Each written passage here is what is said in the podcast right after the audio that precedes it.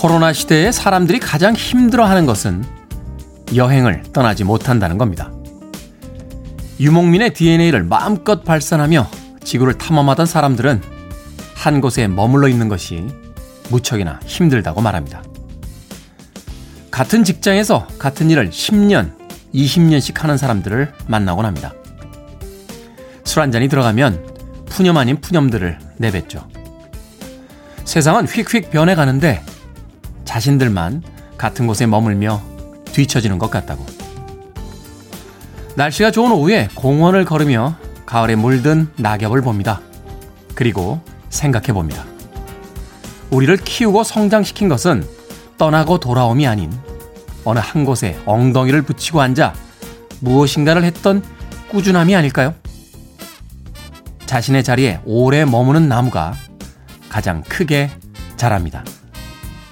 D-298일째 김태훈의 프리웨이 시작합니다.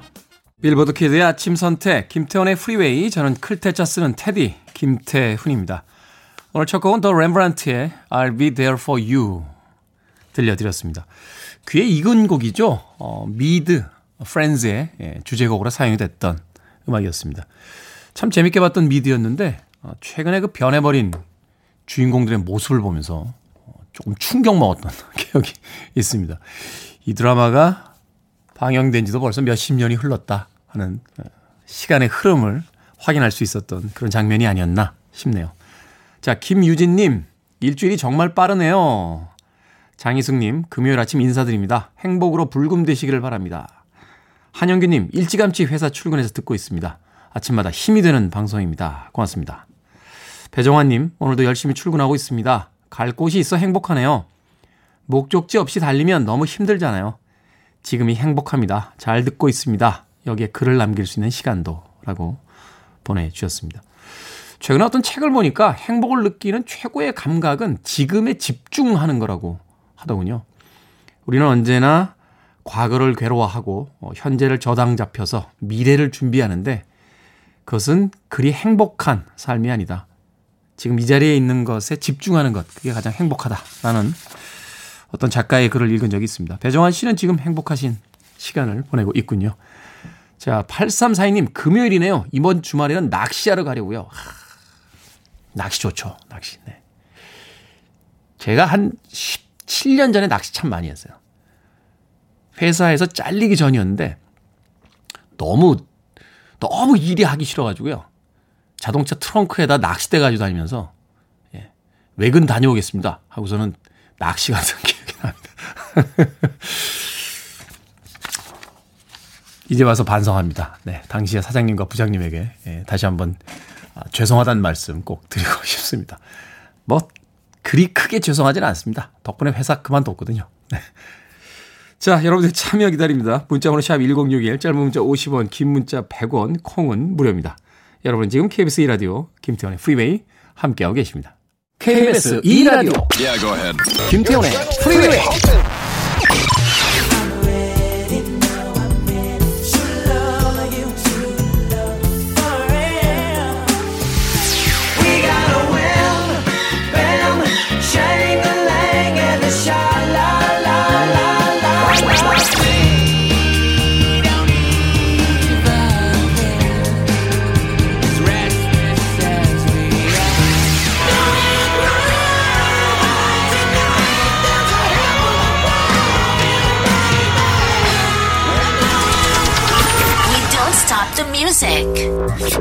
목소리가 사랑스럽죠. 도널 루이스의 I love you always forever 들으셨습니다. 박경원 씨께서요. 아니 그럼 회사를 그만두신 게 아닌가 잘리신 건가요? 라고 문자를 보내셨습니다. 제가 방송에서 몇 번 이야기 했는데요. 예. 저는 그만둔 적이 없습니다. 예. 잘렸습니다. 아, 뉘앙스가 좀 세긴 하죠. 어. 회사 생활 참 열심히 하고 싶었는데 예. 잘안 되더라고요. 사장님하고 참 오랫동안 싸우다가 이야기를 왜 다시 하게 되죠? 박경원 씨. 생각해보면 그렇게 원하는 대로 뭐가 풀렸던 기억이 별로 없어요. 예. 드럼을 쳤는데 고등학교 때 예. 재능이 없어서 그만뒀고요. 대학도 재수하고 예. 가고자 하는 직장에는 못 들어갔고 어, 간신히 운반사에 들어갔는데 합병당해서 그만 나오고 예, 두 번째 또 들어갔던 운반사에서는 사장님하고 싸우다가 잘리고 예. 뭐 그랬습니다. 예. 그래서 여기까지 와 있습니다. 생각해 보면 잘 풀렸으면 어떻게 됐을까 하는 예, 생각이 듭니다. 인생은 잘 풀리면 안 됩니다. 예, 잘안 풀려야 아, 여기까지 올 수 있습니다. 저희 첫 번째 그 청취율 조사 예, 청취율이 떨어졌습니다. 저는 굉장히 좋은 신호라고 생각합니다. 제 인생은 뭐가 이렇게 잘 풀리면 별로 좋은 게 없어요. 예, 초장에는 좀 어, 한번 브레이크가 걸려줘야 아, 그 다음부터 어, 프리웨이 예, 고속도로를 탔던 그런 기억이 있습니다. 네. 청취율 궁금해 하시는 분들 계신데 떨어졌습니다. 감사합니다. 자, 이현숙님의 신청곡으로 갑니다. Wet, wet, wet. Love is all around. 이현숙님의 신청곡 Wet, wet, wet의 Love is all around 들으셨습니다. 아침부터 제가 괜한 얘기를 했나요? 네, 방송의 게시판이 약간 휴먼 다큐처럼 바뀌었습니다. 김상철님, 퇴직하셨으니 대한민국 최대의 방송사의 DJ가 되신 거죠. 저도 그렇게 생각합니다. 김세롬님, 테디, 진짜 오래오래 좋은 방송이기 때문에 함께 해주셔야 해요. 고맙습니다. 김윤숙님, 테디, 청출 이제 걸음마 시작하셨으니 뛸 일만 남았습니다. 프리웨이 앞에 모여들잖아요. 아자아자! 라고 문자 보내주셨습니다. 전 괜찮습니다. 예, 시작이 미약하였으나 그 끝은 창대하리라. 네. 다음 청출 조사 기대해 봅니다.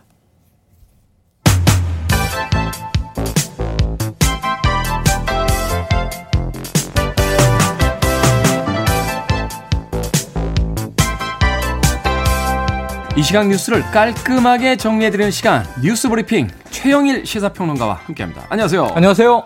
미국 대선 결과 나왔습니까? 안 나왔습니다. 아 정말 힘듭니다. 뭐가 이렇게 오래 걸립니까? 아, 투표가 끝나고 본 네. 투표가 끝나고 사흘째인데 아직 안 나왔고요.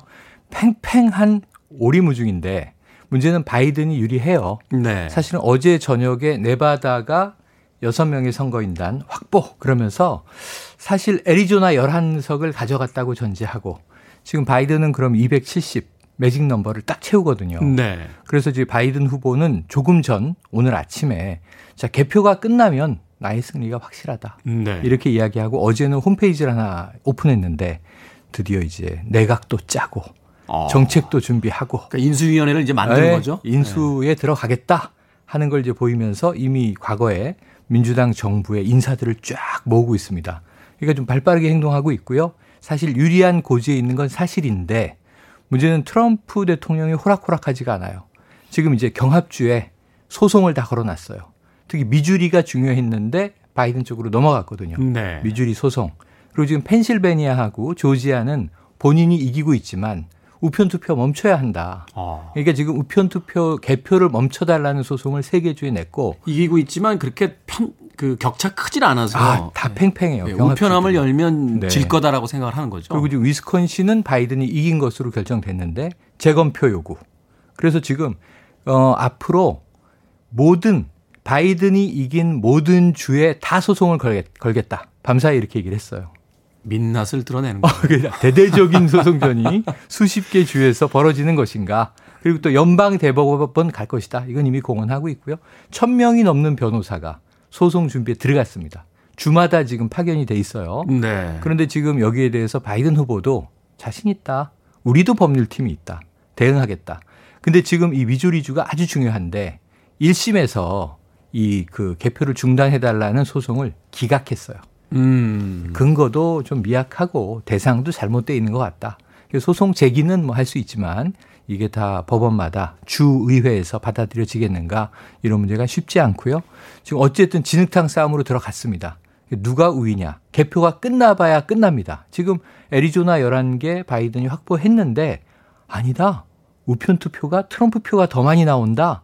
그래서 여기 다시 긴장 상황이에요. 어. 끝까지 봐야 돼. 끝까지. 일단 그래서 지금 시위대들끼리 충돌하고 있어요. 어제 뭐 흉기 피습도 있었고 지금 흑인 인권 단체가 우리를 공격했다. 극우 단체가 주장했는데 흑인 인권 단체는 우리가 벌인 일이 아니다. 오히려 역공작이다. 가짜 뉴스 난무하고 있고요.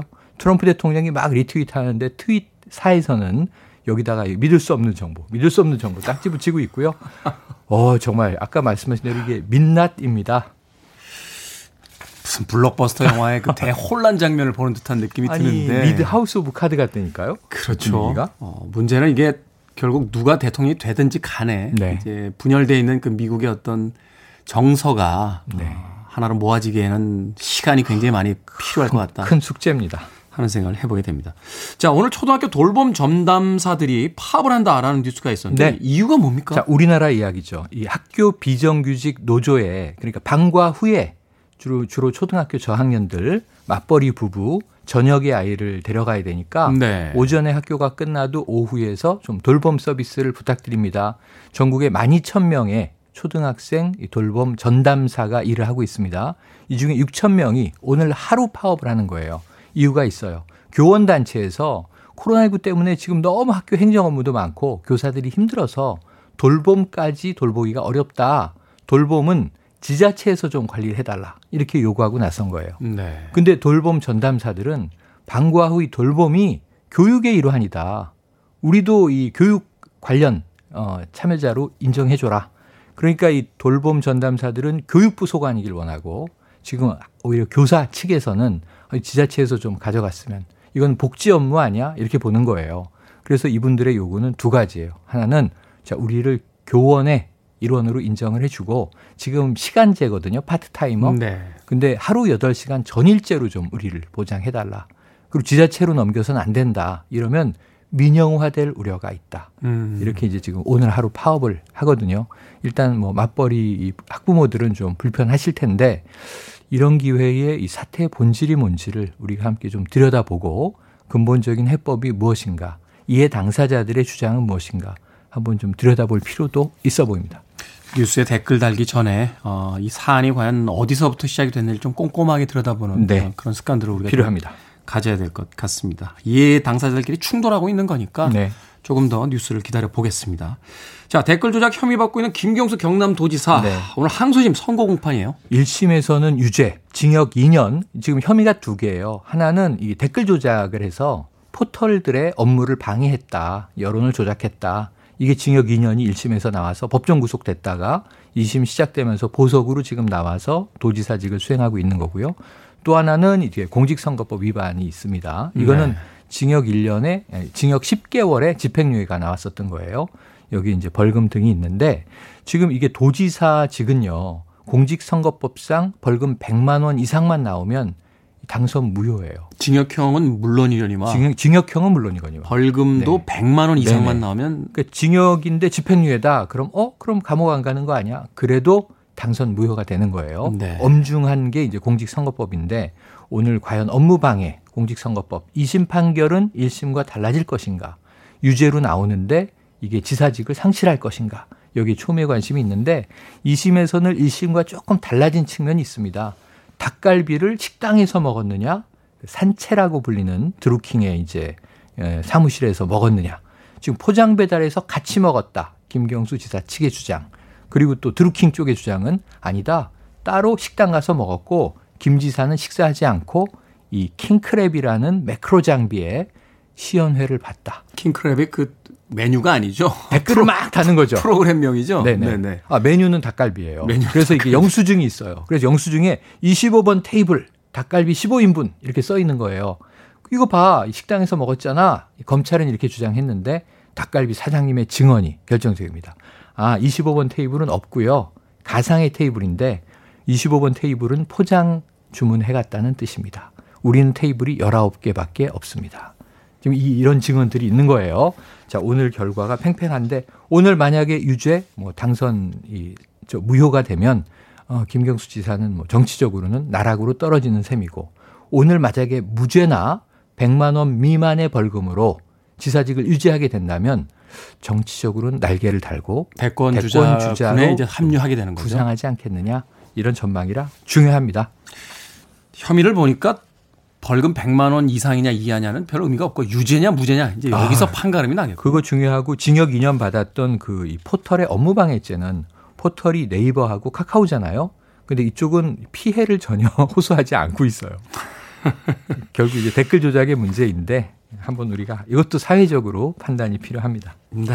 자, 오늘의 시사 엉뚱 퀴즈 어떤 퀴즈입니까? 엉뚱 퀴즈. 조금 전 김경수 경남지사의 항소심 선고 공판 소식 전해드렸죠. 이 사건의 핵심 증인이 닭갈비집 사장입니다. 여기서 퀴즈. 닭갈비 참 맛있는데 양이 적습니다. 그러다 보니 먹자니 먹을 건 별로 없고 버리자니 아깝다. 이런 뜻의 이 한자어가 유용하게 왕왕 쓰입니다. 닭의 갈비살을 뜻하는 한자어는 무엇일까요? 1번 계란, 2번 계륵, 3번 개돈, 4번 니들이 게맛살을 알아? 게맛살이네요. 자, 정답 아시는 분들은 지금 보내주시면 되겠습니다. 객관식이지만 재미있는 오답 포함해서 총 10분에게 따뜻한 초콜릿대 보내드리겠습니다. 자, 먹자니 먹을 건 별로 없고 버리자니 아깝다라는 뜻의 이 한자어, 닭의 갈비살을 뜻하는 한자어인데요. 삼국지에서 조조가 예, 암호로 썼던 한자어이기도 합니다. 1번 계란, 2번 계륵, 3번 개돈, 4번 게맛살. 자, 문자번호 샵 1061, 짧은 문자 50원, 긴 문자 100원, 콩은 무료입니다. 자, 뉴스 브리핑 최영일 시사평론가와 함께했습니다. 고맙습니다. 고맙습니다. 솔트 앤 페파입니다. Push It.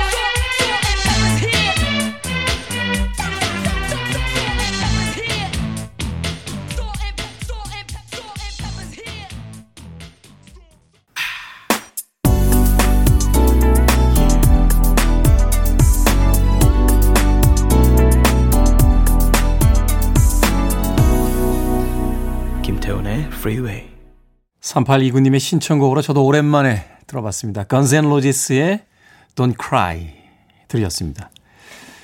아, 아, 아, 아, 아, 아, 라고 하는 음악의 후반부가 굉장히 인상적이죠.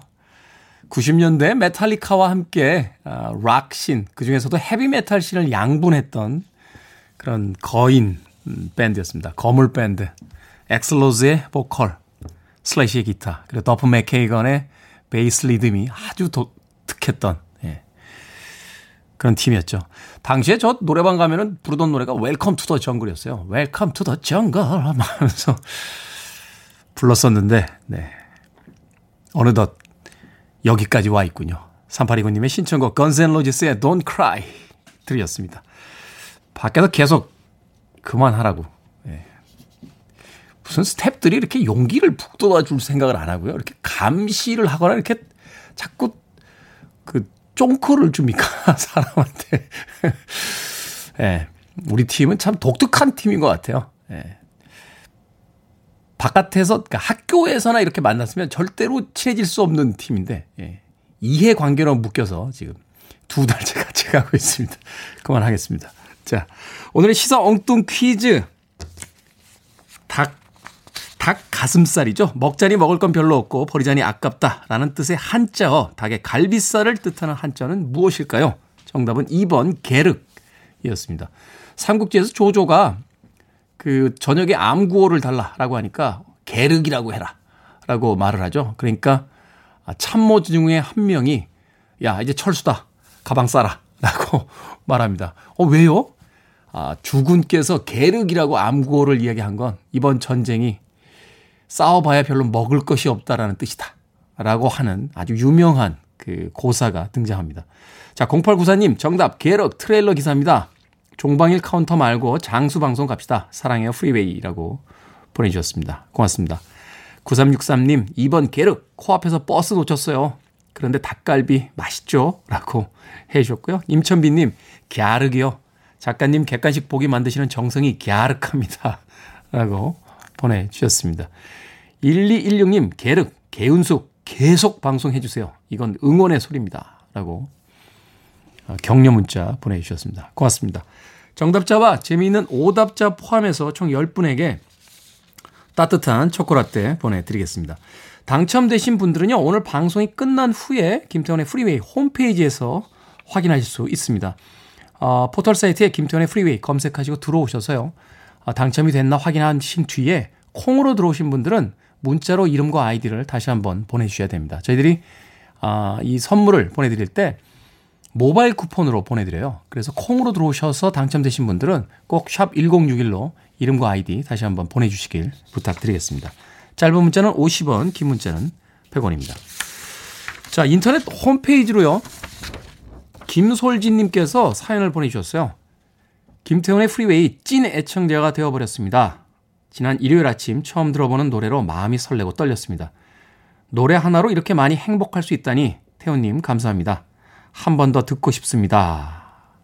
인천 송도의 솔지 엄마 오경화라고 어, 보내주셨습니다. 아, 따님의 아이디로 들어오셨군요. 네. 리타 쿨리지의 I'd rather live while I'm in love. 일요일에 나갔던 곡인데 다시 한번 신청곡으로 들려드립니다. 오경환님 기다리고 계시죠?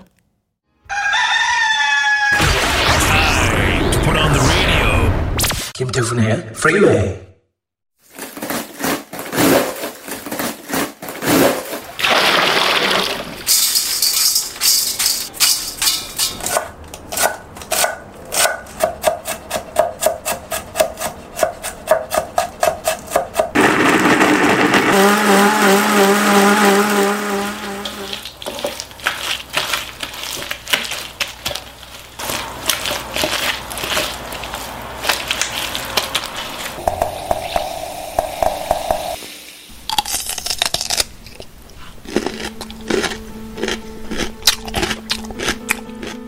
알듯 모를 듯 하다가 마지막 아삭아삭 소리에서 힌트를 얻었습니다.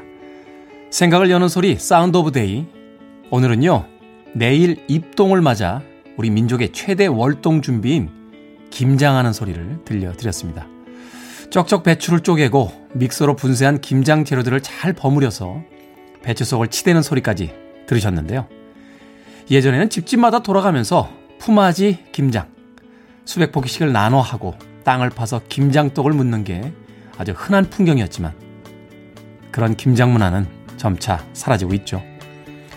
가뜩이나 오랜 긴 장마와 태풍으로 배추를 비롯한 김장 재료값이 껑충 뛰면서 김장을 망설이는 분들도 많다고 합니다.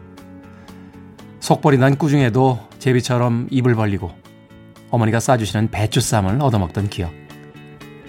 역시 김장 배추쌈은 그 싱싱한 굴 한 점을 탁 올려서 수육과 함께 먹으면 그만인데요. 삼삼한 북부지방 김치, 젓갈을 아끼지 않는 전라도 김치, 맵고 자극적인 경상도 김치, 담백한 충청도 김치까지 저마다 내 고향 김치 맛이 최고라고 자랑들 합니다. 하지만 김치는 뭐니 뭐니 해도 우리 할머니, 우리 어머니가 해주신 김치가 가장 맛있었습니다.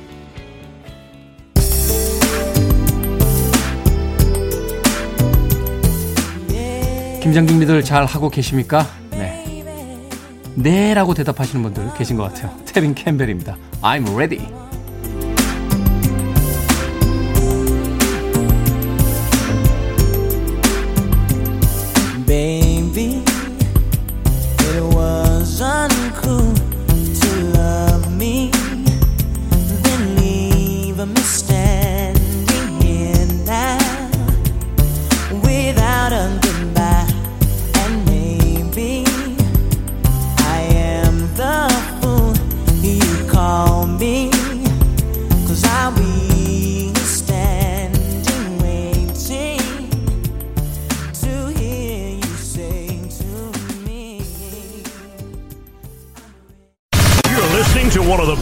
Radio stations around.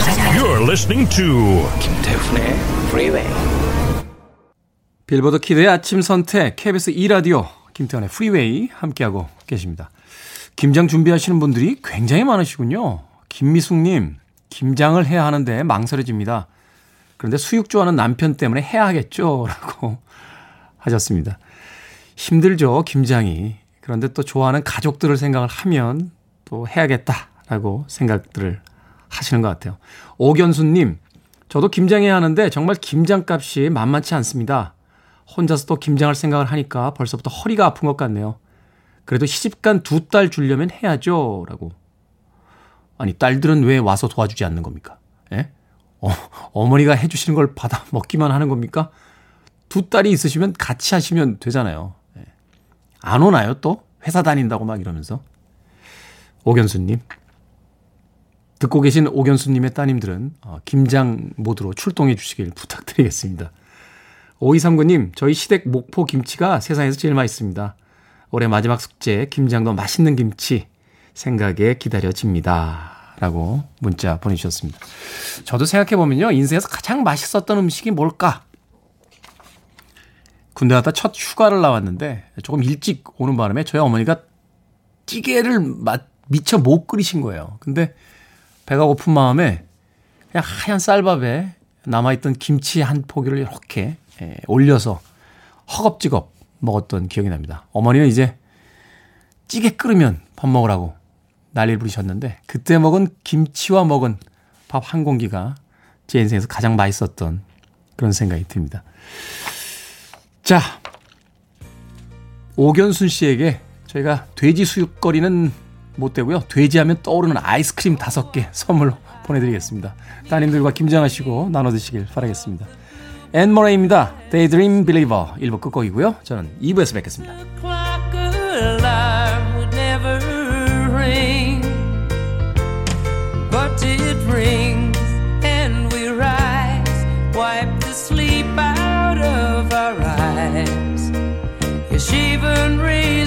cold it stings.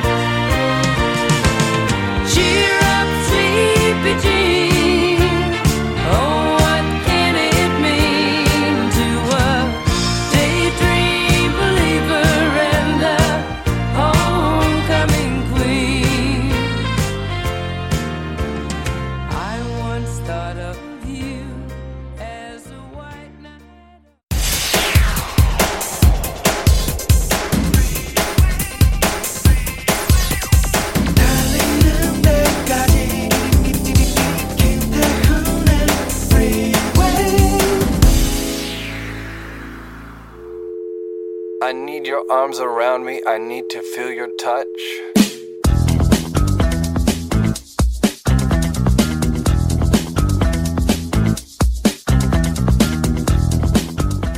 다음 중 몇 개가 해당되는지 체크해 보십시오. 사소한 일에 신경이 쓰이고 걱정거리가 많다. 쉽게 피곤해진다. 의욕이 떨어지고 만사가 귀찮다. 즐거운 일이 없고 세상 일이 재미가 없다. 매사에 비관적이고 절망스럽다. 내 처지가 초라하고 죄의식에 사로잡힌다. 잠을 설치고 수면 중에 자주 깬다. 입맛이 없고 의도하지 않았는데 체중이 눈에 띄게 줄었다. 답답하고 불안하며 쉽게 짜증이 난다. 집중력이 떨어지고 건망증이 늘었다. 두통, 소화장애, 만성 통증이 계속된다. 죽고 싶은 생각이 자주 든다.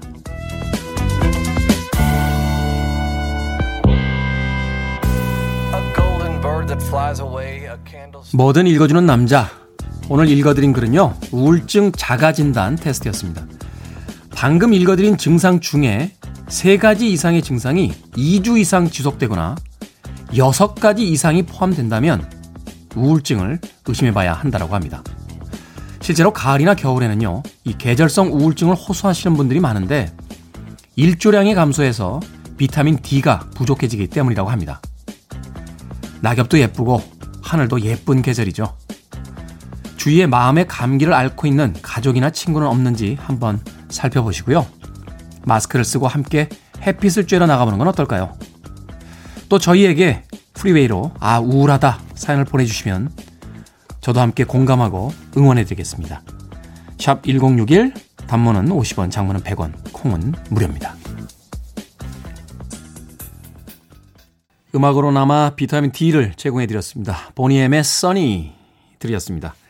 김태훈의 프리웨이 2부 시작했습니다. 앞서 일상의 재발견, 아, 우리 하루를 꼼꼼하게 들여다보는 시간이죠. 뭐든 읽어주는 남자, 네, 우울증 자가진단 테스트, 어, 보기 항목들을 읽어드렸습니다. 박상훈님, 저는 영계입니다. 특히 입맛이 없다는 예, 얘는 이해가 안 갑니다. 라고 하셨습니다. 축하드립니다. 윤미경님, 웃잖아. 나는 우울증이라고 보내셨네요. 또 6613님께서는 두 개 정도 빼고 전부 해당이 돼요. 0102님, 제가 우울증인가 보네요. 체중 감량만 빼고 다 제 얘기입니다. 김민자님, 제 얘기네요. 안 걸리는 항목이 없어요. 문선정님, 헉, 해당되는 게 많으네요. 라고 문자들 보내주셨습니다. 이게 어떤 한순간에 어, 몇개 항이 이렇게 걸리면 우울증이다. 이렇게 이야기하는 건 아니고요. 세개 이상의 항목이 한 2주 정도 이제 지속이 되면 그러면 이제 우울증 자가진단을 확인을 해보고 한번 상담을 받아봐라. 라고 이야기를 하는 거라고 합니다. 어떤 뭐 하루에 항목으로 이야기하면 어떤 날은 10개 다 걸릴 때 있고요. 또 어떤 날은 하나도 안 걸릴 때가 있겠죠. 그러니까 계절적인 영향, 또 그날의 기분, 이런 것에 의해서 좌지우지 될 수 있으니까 너무 크게 걱정은 안 하셔도 되지 않을까 생각이 됩니다. 그래도 어, 이런 증상들이 오래 지속이 된다라면 어, 누군가에게 이야기를 하고 또 전문적인 상담을 받아보는 것도 필요하지 않나 생각을 해봤습니다. 이 정신건강의학 과의 그 의사분들과 이야기를 나눠봤는데요. 그러니까 마음에 걸리는 감기래요. 현대인들은 누구나 이런 감기 증상들을 한 번씩 어, 갖게 된다라고 합니다. 그러니까 나만 특별한 게 아니니까 너무 숨기거나 그것을 부끄러워하거나 하실 필요는 없는 것 같아요. 우리가 감기 걸리면 약 먹잖아요. 예, 그것처럼 마음의 감기가 왔을 때도 어, 병원에 가서 어, 약을 먹으면 괜찮다, 상담 받으면 괜찮다 하는 이야기를 해주니까 아무쪼록 어, 너무 심각하게는 받아들이지 마시길 바라겠습니다. 저요? 예, 저도 한세 개에 해당됩니다. 크게 걱정 안 합니다. 아, 왜세 개냐? 원래는 하나 정도였어요. 잠을 설치고 수면 중에 자주 깬다. 요새 이제 낮밤이 바뀌어서 생활 습관이 이제 몸에 붙질 않아서 그런 거였는데 어제 이제 청취율 조사 나오고 나서 한세개 됐어요. 한세 개. 아, 진짜. 광고 듣고 옵니다. Need it. I'm desperate for it. Okay, let's do it. 김태훈의 Freeway. 90년대 슈퍼스타급 밴드 두 팀의 음악 들으셨습니다. 스매싱 펑킨스의 1979, 1979 그리고 갸비지의 When I Grow Up 두 곡 이어졌습니다. 이 두 팀은 frontman이라고 불리우는 그 보컬리스트들이 참 대단했죠. 어, 스매싱 펑킨스의 빌리 코건, 네. 그리고 갸비지의 셜리 맨슨, 네. 이 두 명의 아티스트들, 네. 90년대에 정말 어, 빅스타들이었는데 지금은 또 어떤 모습으로 음악 활동을 하고 있는지 예, 궁금해집니다. 자, 0650님, 50대 초반입니다. 음악도 좋지만 전 토크가 더 재밌습니다. 라고 보내주셨습니다. 어느 부분이 더 재밌으십니까? 예, 저의 신세 한탄? 혹은 개인적 사생활의 공개? 뭐, 문자 메시지 소개해 드리는 거. 예. 구체적으로 알려주시면 그 부분을 좀 더 강화해서 예, 방송하도록 하겠습니다. 0650님, 감사합니다. 1269님, 테디님, 백바지 멋져요. 라고. 아, 보라를 보셨군요. 예, 이거 백바지 아닙니다. 예, 이게 약간 색깔이 아이보리 색이 나는 어, 이걸 뭐라고 하죠? 건빵 바지라고 하나요? 이렇게 주머니 크게 달려 있는. 네. 홍대에서 2만 원 주고 산 바지입니다. 멋집니까? 예. 감사합니다. 예, 차희숙님, 태훈님이 간식이라도 주시면 집 가기 전에 먹을 수 있을 텐데요. 아, 제가 간식을 안 줘서 집에 못 가고 계십니다. 불고기 버거 세트 보내드리겠습니다. 차희숙님, 집 가기 전에 예, 간식 맛있게 드십시오. 콩으로 들어오셨는데요. 문자 샵 1061로 이름과 아이디 한번 보내주십시오. 짧은 문자 50원, 긴 문자 100원입니다. 자, 1343님께서요. 출근길에 든든한 쫑디. 역시 제 선택은 틀리지 않다는 게 너무 좋아요. 앞으로도 쭉 출근길 친구예요. 라고 문자를 잘못 보내주셨습니다. 예. 며칠 전에 프리웨이 청취자가 옆집 FM 대행진에 문자 보냈다고 예, 대인배 DJ 우리 조우종 씨가 우리 프로 홍보를 해주셨다는데 이런 걸 이제 결초보은이라고 하죠. 네. 조우종의 FM 대행진의 문자는요. 샵 8910입니다. 예, 샵 1061은 이라디오 어, 김태훈의 프리웨이고요. 샵 8910으로 보내셔야 됩니다. 아, 저하고 방송 시간이 같으니까 아, 지금 보내시면 문자가 도착할 수 있습니다. 그쪽도 역시 짧은 문자 50원, 긴 문자 100원입니다. 야, 이렇게 마음 쓴다. 진짜. 저는 뭐, 음, 대인배입니다. 아, 그렇게 살아가고 싶습니다. 실버의 음악으로 갑니다. Wham Bam Shang-A-Lang 듣습니다.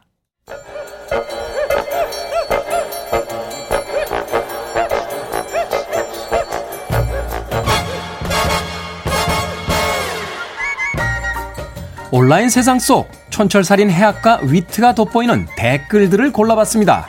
댓글로 본 세상.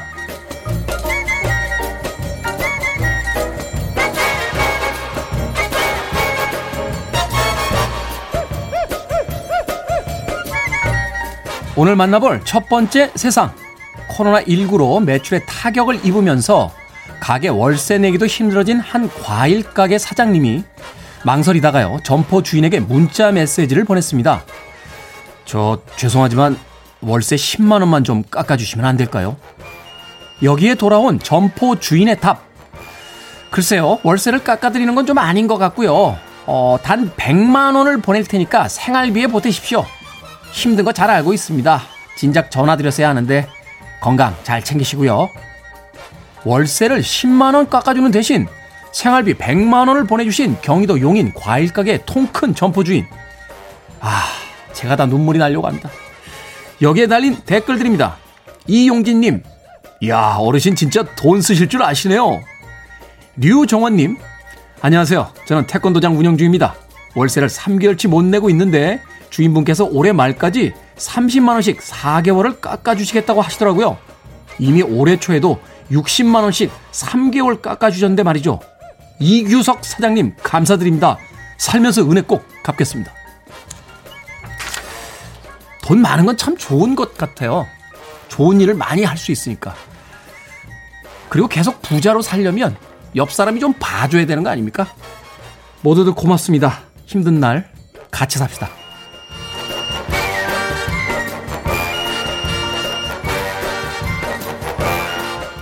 두 번째 댓글로 본 세상. 미국 캘리포니아 해변에서 유유자적 카약을 타고 있던 두 여성. 평화롭던 시간도 잠시 거대한 혹등고래가 나타나 이 여성들이 타고 있던 카약을 뒤집더니 한 입에 삼켜버렸습니다. 이 상황은 카약에 설치해둔 카메라에 고스란히 담겼는데요. 그래서 이 여성들 어떻게 됐냐? 다친 곳 하나 없이 무사히 물 밖으로 나왔다고 해요. 혹등고래는 작은 물고기와 크릴 새우를 주식으로 할 뿐 사람은 삼키지 않는다고 합니다. 여기에 달린 댓글들입니다. 붐땡땡님, 오, 이건 마치 현실판 피노키오, 제페토 할아버지 만날 뻔 하셨네요. 리얼땡땡님, 이 고래 이러다 먹뱃 논란으로 네티즌들의 질타받는 거 아닌가요? 먹고 뱉는 혹등고래 새우 먹방 중 먹뱃 논란. 논란 두 여성분들, 어, 가슴 한켠이 덜컹하셨긴 하겠습니다만, 어찌됐건 평생 동안 사람들에게 얘기할 수 있는 환상적인 경험을 하신 거 아닌가요? 판타스틱.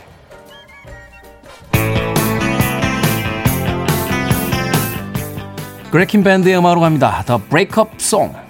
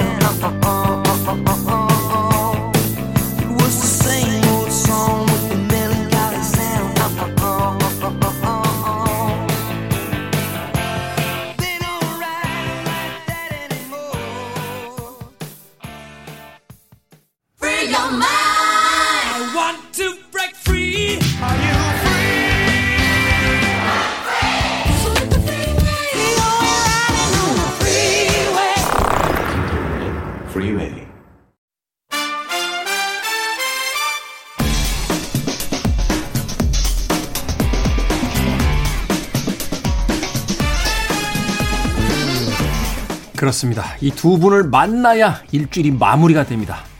세상에서 가장 반가운 두 분. 신의 한수의 허나몽 영화평론가 신의 21 임수연 기자 나오셨습니다. 안녕하세요. 안녕하세요. 금요일이군요. 금요일, 금요일의 남녀. 네. 반갑다고 하시는데 항상 네. 어, 정말 반가운 걸까 네. 우리가 너무 요일이 반가운 걸까? 너무 너무 반갑습니다. 아마 저뿐만이 아니라 청취자 여러분들도 아 영화 코너구나 금요일이구나 네. 하는 생각 하지 않을까 하는 생각이 듭니다.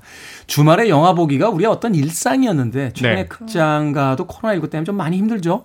네, 그리고 다행히도요, 이제 그 사회적 거리두기에 대한 단계 그 재조정이 있었잖아요. 네. 예, 그러면서 이제 극장에서는 좌석을 띄지 않아도 이제 많은 관객이 이제 영화를 보러 갈 수 있게 환경이 조성됐는데요. 어, 그럼에도 불구하고 아직까지는 그래도 심리적으로 좀. 예, 어, 극장 안은 또 밀폐됐고 이렇게 붙어 앉는다면 위험하지 않을까라는 그런 염려 때문인지 어, 기대한 것만큼 또 많은 관객이 들어오는 것으로 보이지는 않습니다. 한편으로 생각하면 좀 밀폐되긴 했습니다만 최근에 이제 팝콘이나 이런 음식물들은 가지고 못 들어가잖아요. 네, 맞아요. 그러니까 마스크 쓰고 앉아서 이렇게 영화 보면 음. 또 그만큼 또 안전한 공간도 없을 텐데 네. 한국 영화들 또 많이 보러 가주시길 바라겠습니다. 자 오늘의 영화 도굴입니다. 두 분의 네. 평점부터 듣고 갑니다. 저부터 할까요? 네. 어, 왜 이렇게 이 비장한 분위기는 뭐죠? 아니요, 비장한 건 아니고요. 네. 네. 어, 저와 임수연 기자님이 갈립니다. 갈립니까? 네. 자 그럼 이 코너. 네. 코너가 끝날 때쯤 되면 이제 어느 쪽이 이기는지. 네. 그래서 여기 들어오기 전에 말도 안 하고요. 하긴 그 옛날에 어떤 영화 그 프로덕션 노트 보니까 그 영화 속에서 이렇게 싸우는 캐릭터들을 네. 일부러 감독이 막 이간질도 시키고 아, 맞아요. 네, 예. 거 어. 같은 공간에도 못 있게 하고 막 이렇게 그렇죠. 그 일부러 감정을 조성했다라는 이야기도 있었는데 네, 되게 유명한 일화 있죠. 이제 갱스 오브 뉴욕 같은 데서 아. 다니엘 데이 루이스가 어 레오나르도 디카프리오와 적대하잖아요. 그래서 네. 현장에 가면 디카프리오를 계속 노려보는 거예요. 말도 안 하고. 네. 네. 다니엘 데이 루이스는 너무 이제 캐릭터에 빠져 계시는 그런 그렇죠. 스타일의 연기를 추구하시는. 근데 오늘 이제 네. 어, 임수영 기자님과 저와 평점이 갈려서 임수영 네. 기자님 아까부터 계속 눈을 밑으로 깔고 네. 허남은 영화 평론가 안 보고 계세요 지금. 어, 저의 도굴에 대한 저의 평점은 어, 별 5점 만점에 2.5. 2.5. 네. 근데 그 포탈 대표적인 곳 두 곳 갔더니요. 거의 9점이더라고요. 어, 관객 평점은 네. 오, 그래서 근데- 제가 어, 평점을 보면서 눈을 깔았습니다. 아, 관객들은 9.0인데 허나웅 영화평론가는 2.5. 어, 10점으로 하면 5점이죠. 네. 5점인 거죠. 네. 그러니까 이제 관객들에게 당신들 영화 몰라. 내가 볼 땐 이거 5점이야. 이렇게 이렇게 얘기하시는 건가요? 아니에요. 그런 건 아니고요. 어, 그러니까 서로 관객분과 저와 어, 취향이 좀 다르구나. 취향이 다르다. 네, 이렇게 어, 생각하는 거죠. 취향이 다른 거죠. 네. 어, 긴장하고 계세요. 자, 임수영 기자는 네, 저는 이제 이게 기자들 평점을 보니까 딱 이제 5점이더라고요. 딱 10점 만점에 딱 평균이 5점이 나는데 네. 저는 이거보다 높습니다. 저는 6점을 드리고 플러스 만약에 전 친구들이 독을 재밌어? 뭐 보러 가도 돼 라고 하면 보러 가라고 할 것 같아요. 네. 아, 그러니까 5점 만점에 3점. 그러니까 별 5개 만점에 별 3개를 네, 주신 거죠. 네. 허나몽 영화평론가보다는 더 많이 드렸다. 아, 이게 얼마 차이가 안 나지만 사실 5점과 6점이 엄청 그게 다르죠. 심리적으로 그러니까 차이가 기자님은 큽니다. 관객들의 평점을 존중한다. 네. 이런 이런 의미로. 네, 네, 네. 저는 관객 친화적인 기자입니다. 자, 영화 독을 어떤 이야기입니까? 네, 어, 제가 소개를 해드릴게요. 극 중에 이제 이재훈 배우가 연기한 강동구라는 인물은 천재 도굴꾼입니다. 천재 도굴꾼. 네. 그런데 이제 대기업의 회장의 어, 지원을 받고 있는 극중 신혜선 배우는 잘 나가는 큐레이터거든요. 미술관의 이제 그 큐레이터 설명해 그렇죠. 주시고 이렇게 기획하고 하시는 그렇긴 한데 지금 이제 대기업에 어떤 고미술이 좋은지를 소개를 해주는데 그러면서 불법 도굴업자인 강동구와 회장님을 연결을 시켜주는 거죠. 근데 이제 그 회장님에게 강동구가 미끼를 던집니다. 선릉에 조선의 엑스칼리버라 불리는 검이 있는데 어, 그걸 우리가 도굴해 오겠다. 얼마 주시겠습니까?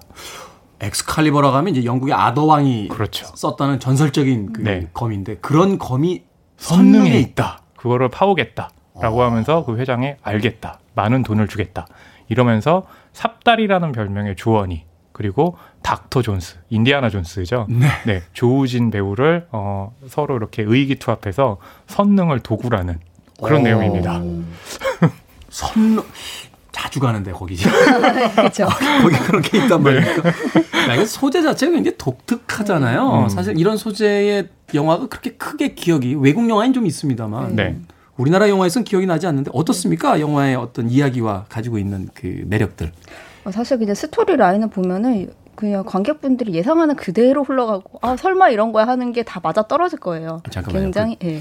6점 주신 분이 이렇게 이야기하시면 안 아, 돼요. 예. 근데 사실 이런 영화는 그냥 이제 충무로의 기획 영화라고 하죠. 그러니까 목표하는 바가 너무 명확하고, 그러니까 우리는 그냥 이렇게 관객들을 즐겁게 하는 목적으로 만들어진 영화야라고 그냥 그렇게 되게 그 목표 지향하는 바를 향해서 그냥 착실하게 다가가는 영화예요. 그리고 이런 작품들은 대부분 그러니까 익숙한 것과 이제 새로운 것의 비율을 어떻게 가져가느냐가 음, 관건인데 네.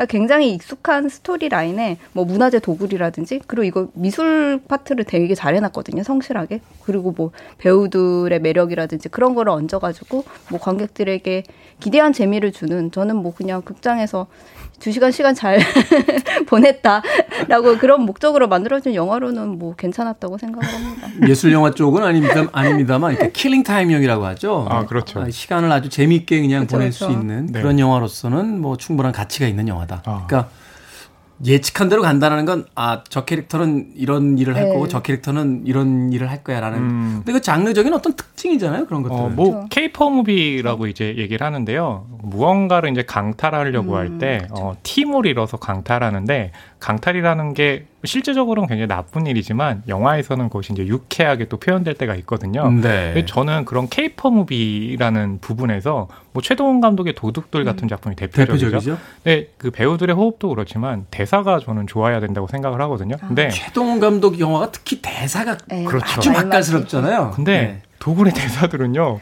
너무 안 좋아요. 제가 예를 들면 어, 극 중에 어떤 인물이 이런 걸 하죠. 이제 안반을 파야 되는데 안반? 그게 뭐야? 햇반처럼 먹는 거야? 그러니까 옆에 있는 사람이 아닙니다. 무거운 돌입니다. 아 이렇게 나오는데 아그 영화 속 대사예요? 네 영화 속 대사예요. 그걸 살리셨어야 되는 거 아닙니까? 아 아닙니다, 아닙니다. 제가 굉장히 평론가님의 연기가 좀 아닙니다, 아닙니다. 아닙니까? 제가 굉장히 잘 살렸는데 굉장히 잘 살렸는데 이런 분위기입니다. 아. 영화에서.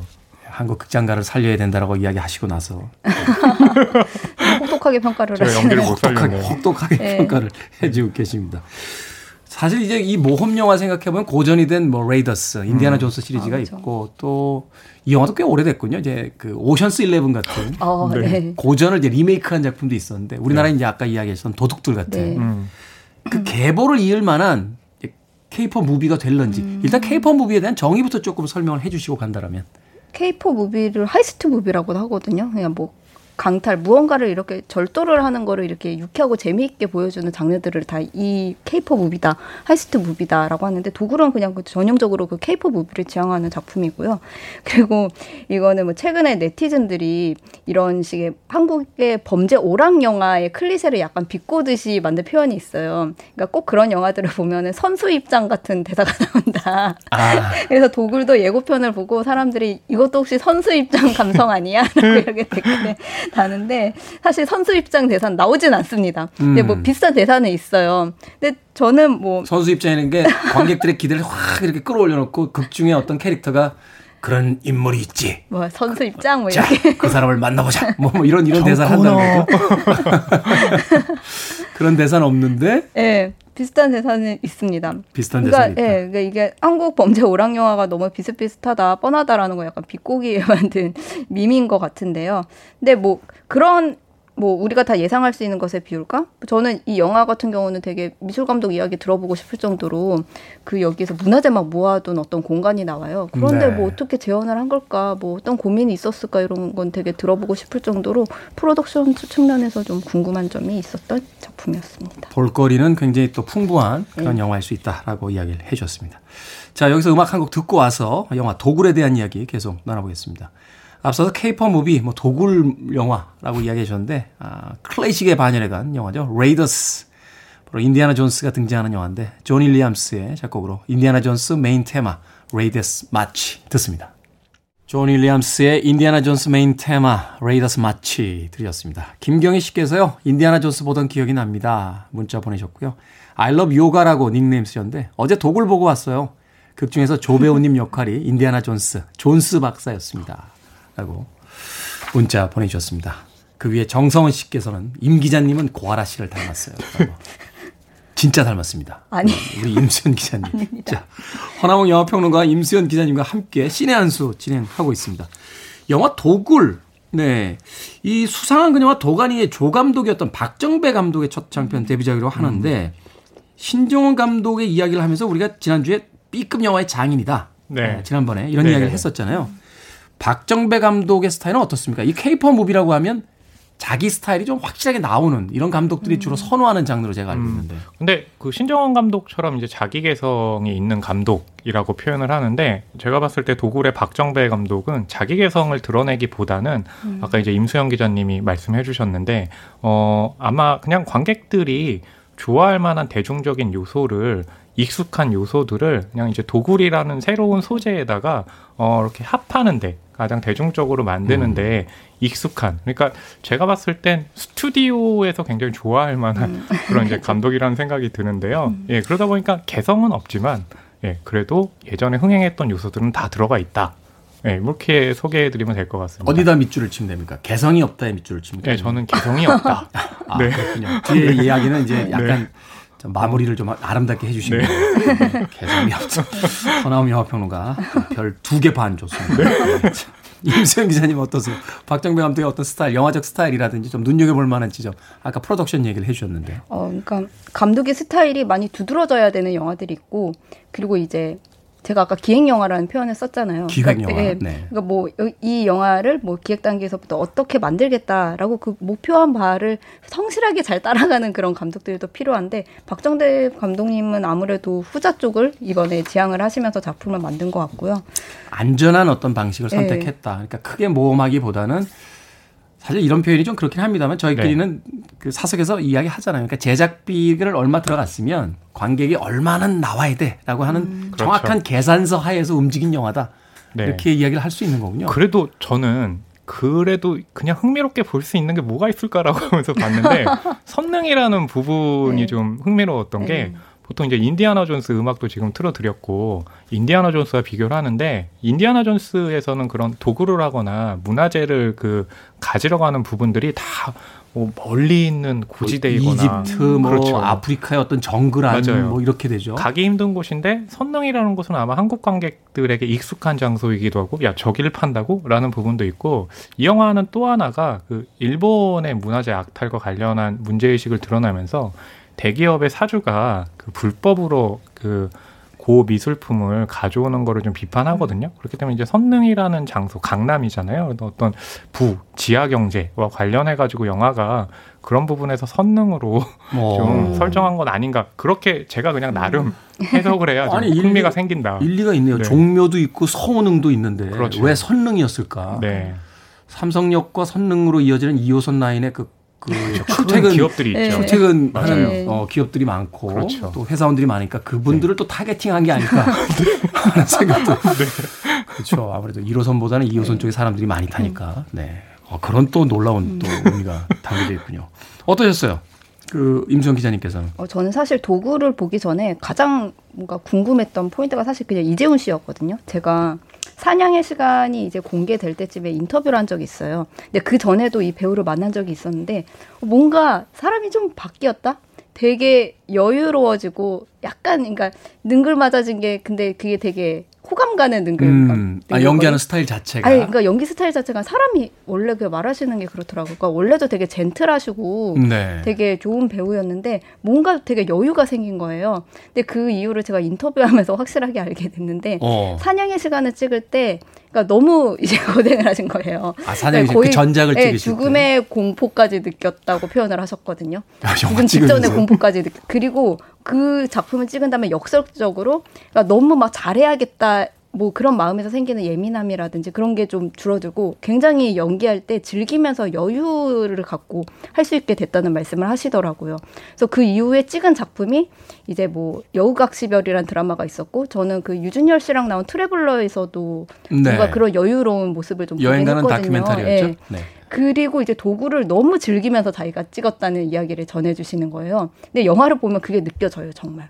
음. 아, 이 사람이 정말 이제 뭐 원래도 되게 연기를 잘하는 좋은 배우였지만 되게 연기를 할 때 능글맞으면서도 그 여유롭고 그리고 사실 열심히 하면은 좋은데 그 열심히 할 때 생기는 경직 경직 같은 게 너무 있잖아요. 진지해서 오는 그런 무거움. 게 음. 없어요. 그러니까 이재훈 씨 지금 연기엔 그런 가볍게. 게 없고 어. 그리고 뭐 최근에 마케팅 단계에서 보여주는 그 열정적인 모습이라든지 뭐 방송 나와서 하시는 attitude도 그렇고 제가 그 화보 진행할 때 느꼈던 것도 그렇고 사실 이 나이 대에 이 연차의 배우가 그렇게 열심히 하는 거 쉽지 않다는 걸 저는 음. 너무 잘 알거든요. 그래서 아 되게 지금도 되게 좋은 배우지만 이 배우의 40대가 되게 기대된다라는 생각을 도굴을 보고 했다고 하면 사람들이 이상하게 생각할 것 같은데. 네, 그랬습니다. 아, 오늘 신의 한 수 헷갈린다. 아, 보라는 건지 말라는 건지 두 분의 이야기가 왔다 갔다 하고 있습니다. 자 마지막으로 한 줄 평 짧게 자, 이 영화에 대한 인상을 남겨주시면 저희들이 판단하겠습니다. 네. 저희 한 줄 평은요. 파고 파야 겨우 흥미 한 삽 정도 만드는 수준. 아, 여기서 어, 쌀쌀 맞아. 여기서 삽은요. 호랑 영화 평론가. 네, 아, 여기서 삽은 모종삽입니다. 심지어 모종사. 네. 네. 별 두 개 반 주셨습니다. 임수영 기자님. 네. 익숙한 팔의 새로움의 비율이 한 이 정도라고 생각을 하거든요. 그러니까 그 비율에 따라서 좀 이 사람들의 호불호가 갈릴 것 같은데 뭐 판단을 하시면 되겠습니다, 각자. 애매한 평을 네. 아 해주셨습니다. 근데 저는 그냥 친구들이 도굴 재밌어라고 하면은 어 보러 가 괜찮아. 뭐 이 특히 제 친구들 중에서는 이재훈 씨를 좋아하는 분들이 많기 때문에 되게 네가 좋아할 만한 장면이 하나 있을 거야라고 이렇게 슬쩍 떡밥도 흘려주지 않을까. 충분히 이야기를 해준 것 네. 같습니다. 영화와 이재훈 씨의 사이에서 어느 쪽으로 저울추가 기울지 기대를 해보도록 하겠습니다. 자, 허나무 영화평론가 시네21 임수연 기자와 함께한 시네 한수. 네. 오늘은 영화 도굴에 대한 이야기 나눠봤습니다. 고맙습니다. 감사합니다. 감사합니다. 멜리사 맨체스터입니다. Thief of Heart.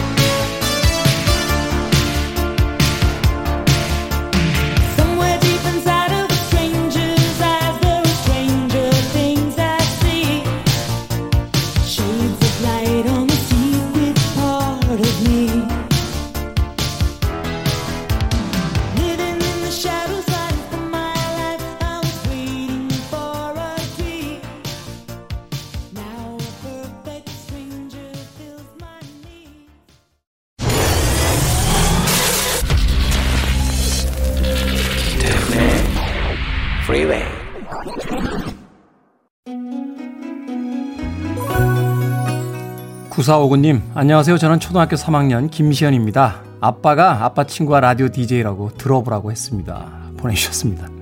제 고등학교 동창의 딸이 문자를 보냈네요. 벌써 초등학교 3학년이에요. 시간이 참 빨리 갑니다.